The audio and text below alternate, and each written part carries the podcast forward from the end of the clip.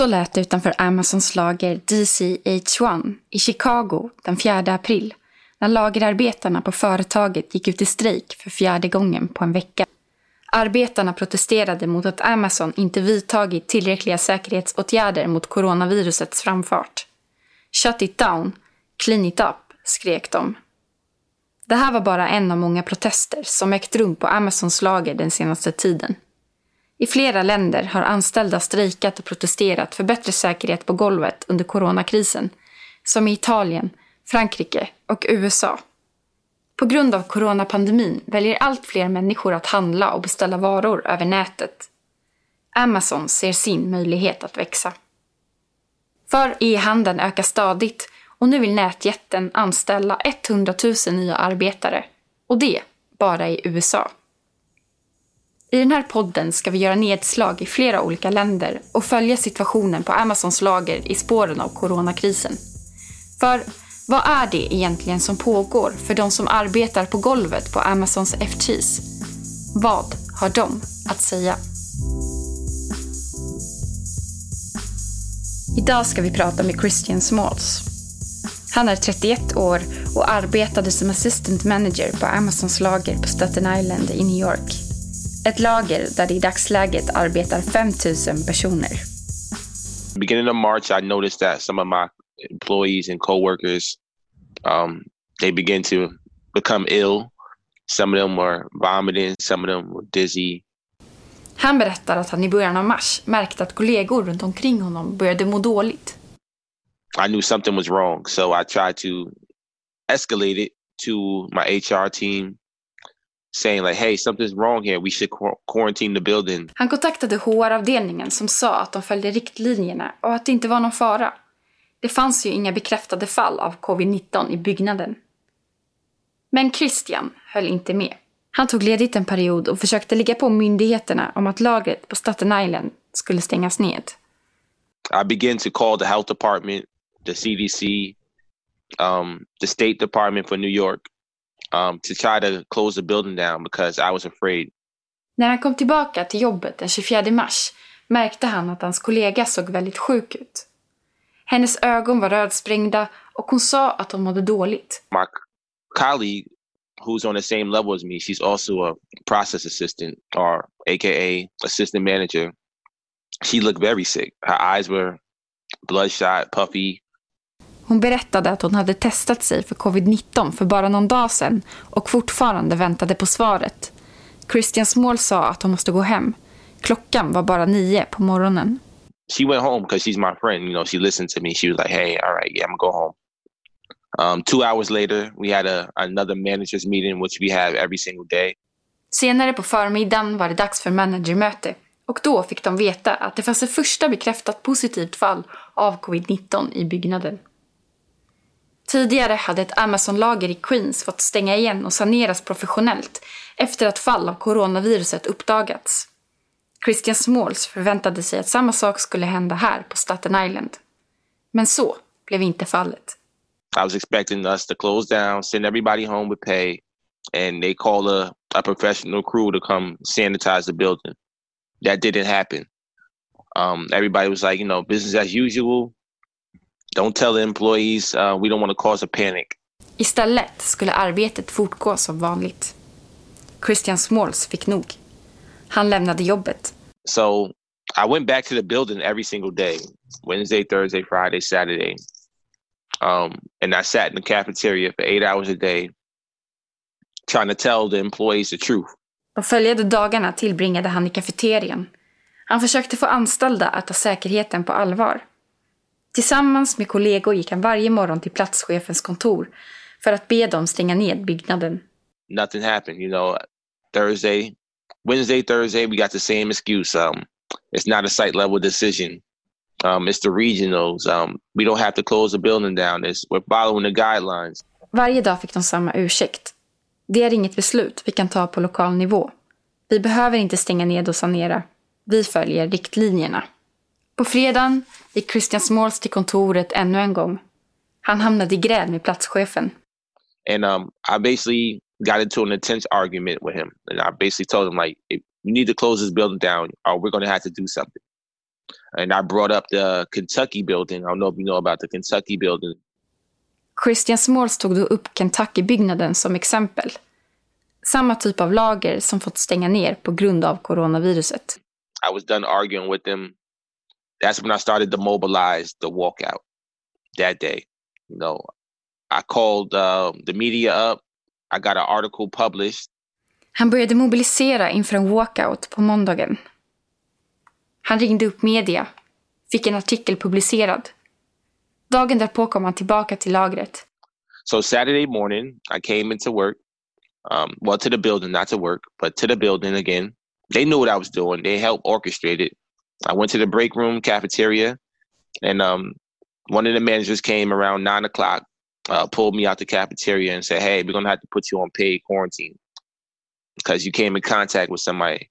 I said, "Well, yeah, I've been telling you guys that all week. Um, not only did I come in contact with her, but my entire department. We all need to be quarantined." Han gick till kafeterian och en manager kom plötsligt fram och sa att han måste sätta sig själv i karantän. Att han varit i kontakt med en person som insjuknat. Christian Small sa att han försökt förklara detta hela veckan.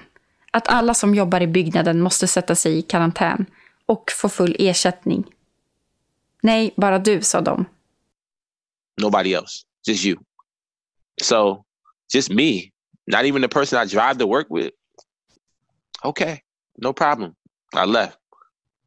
I knew something was wrong. Something was obviously wrong. Någonting var fel. Att han blivit utpekad för att tystas. Han hade 24 timmar på sig att fortsätta organisera walkouten.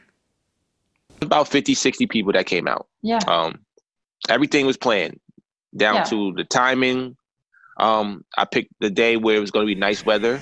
Allting var planerat. Han hade valt en dag när vädret skulle vara fint. När walkouten sen ägde rum höll anställda upp skyltar som tagits dit och anslöt spontant till strejken.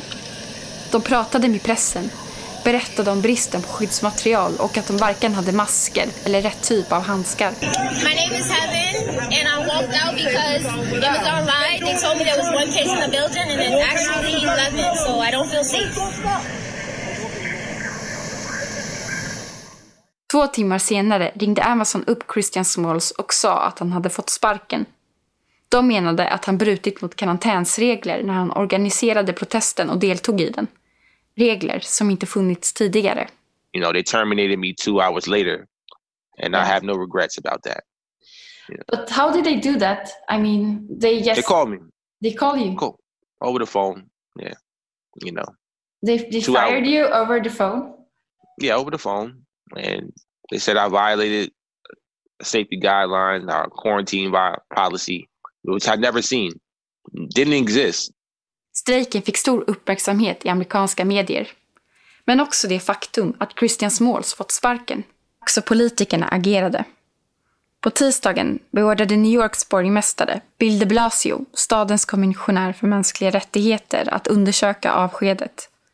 Utredningen pågår fortfarande. I appreciate the mayor and all the Congress people, the senators that stepped up to help um, investigate. So um, it is happen, Legal actions will be taken. Christian Smalls är tacksam över att avskedet kan komma att få rättsliga konsekvenser och att New Yorks borgmästare Bill de Blasio agerat. Men Amazon fick också uppleva en annan medieskandal i samband med avskedet. Ett internt mötesprotokoll läckte ut och Vice News avslöjade hur toppchefer på Amazon diskuterat Smalls under ett morgonmöte. Ett möte under vilket Jeff Bezos, Amazons grundare och VD, varit närvarande. Han är inte smart, eller artikulerad, skrev den högt uppsatte Amazon-chefen David Sapolsky i möteschatten angående Christian Smalls. Låt honom utgöra den mest intressanta delen av historien och om det är möjligt, låt honom bli ansiktet för hela fack och organiseringsrörelsen. Jag frågar Christian Smalls om vad han tänker om uttalandet som Vice News läckte ut. That tells you that I'm speaking the truth. It was, it was really, you know, it's really that mm-hmm. serious for you to have a, a meeting with the CEO. That tells you right there that there's some truth to my story. There's a lot of truth to my story. It's intimidating them. It's causing them to lose money because they're greed. They're greedy. They all about the, the money. They don't care about people. Han menar att det måste ligga sanning i hans berättelse när man till och med tar upp hans avsked på ett möte med Amazons VD. Han menar att Amazon tänker på pengar och inte på människor. That tells you how little value you are to them. You're just, you know, making them richer and richer. They don't care if you bring this virus home to their family, to your families. They don't care about you. They don't care whether you live or die. You pass away, guess what they're going to do? They're going to hire 100,000 more people. De bryr sig inte om ifall du tar med dig viruset hem till din familj. Om du dör, gissa vad de gör. De anställer 100 000 nya. Folk måste vakna upp, säger Christian Smalls. Number one, you want to practice real social distancing. Um, stop clicking the one click buy. Stop ordering from them. If you're an Amazon employee um, and you're, you're not safe, you feel that you're not safe, take your power back. Jag frågar Christian Smalls om vad han har för planer i framtiden. what I plan on doing long term is, um, you know, continue to uh, help support the unions across the nation. Um, we have one common goal right now um, to form a coalition against these corporations that's, um, you know, taking advantage of frontliners. So that's the that's the goal right now to take the power back from capitalism and uh, make a good balance between the frontliner workers so this never happens again. That's my goal. Han berättar att han planerar att fortsätta stötta fackföreningars arbete runt om i USA och forma en koalition mot de stora företagen för att ta tillbaka makten. qui leur permet de pas venir au travail s'il y a un danger grave et imminent. Donc à partir de là, Nästa avsnitt ska vi bege oss till Frankrike. Vi pratar med Jeff Pascoul som berättar om strejkerna i Lille och hur man försöker dra Amazon inför rätta i Arbetsdomstolen. Du lyssnar på Amazon, motstånd i pandemins tid. En poddspecial från tidningen Arbetaren. Jag som har gjort podcasten heter Julia Lindblom. Glöm inte att också hålla utkik efter våra artiklar och reportage på temat.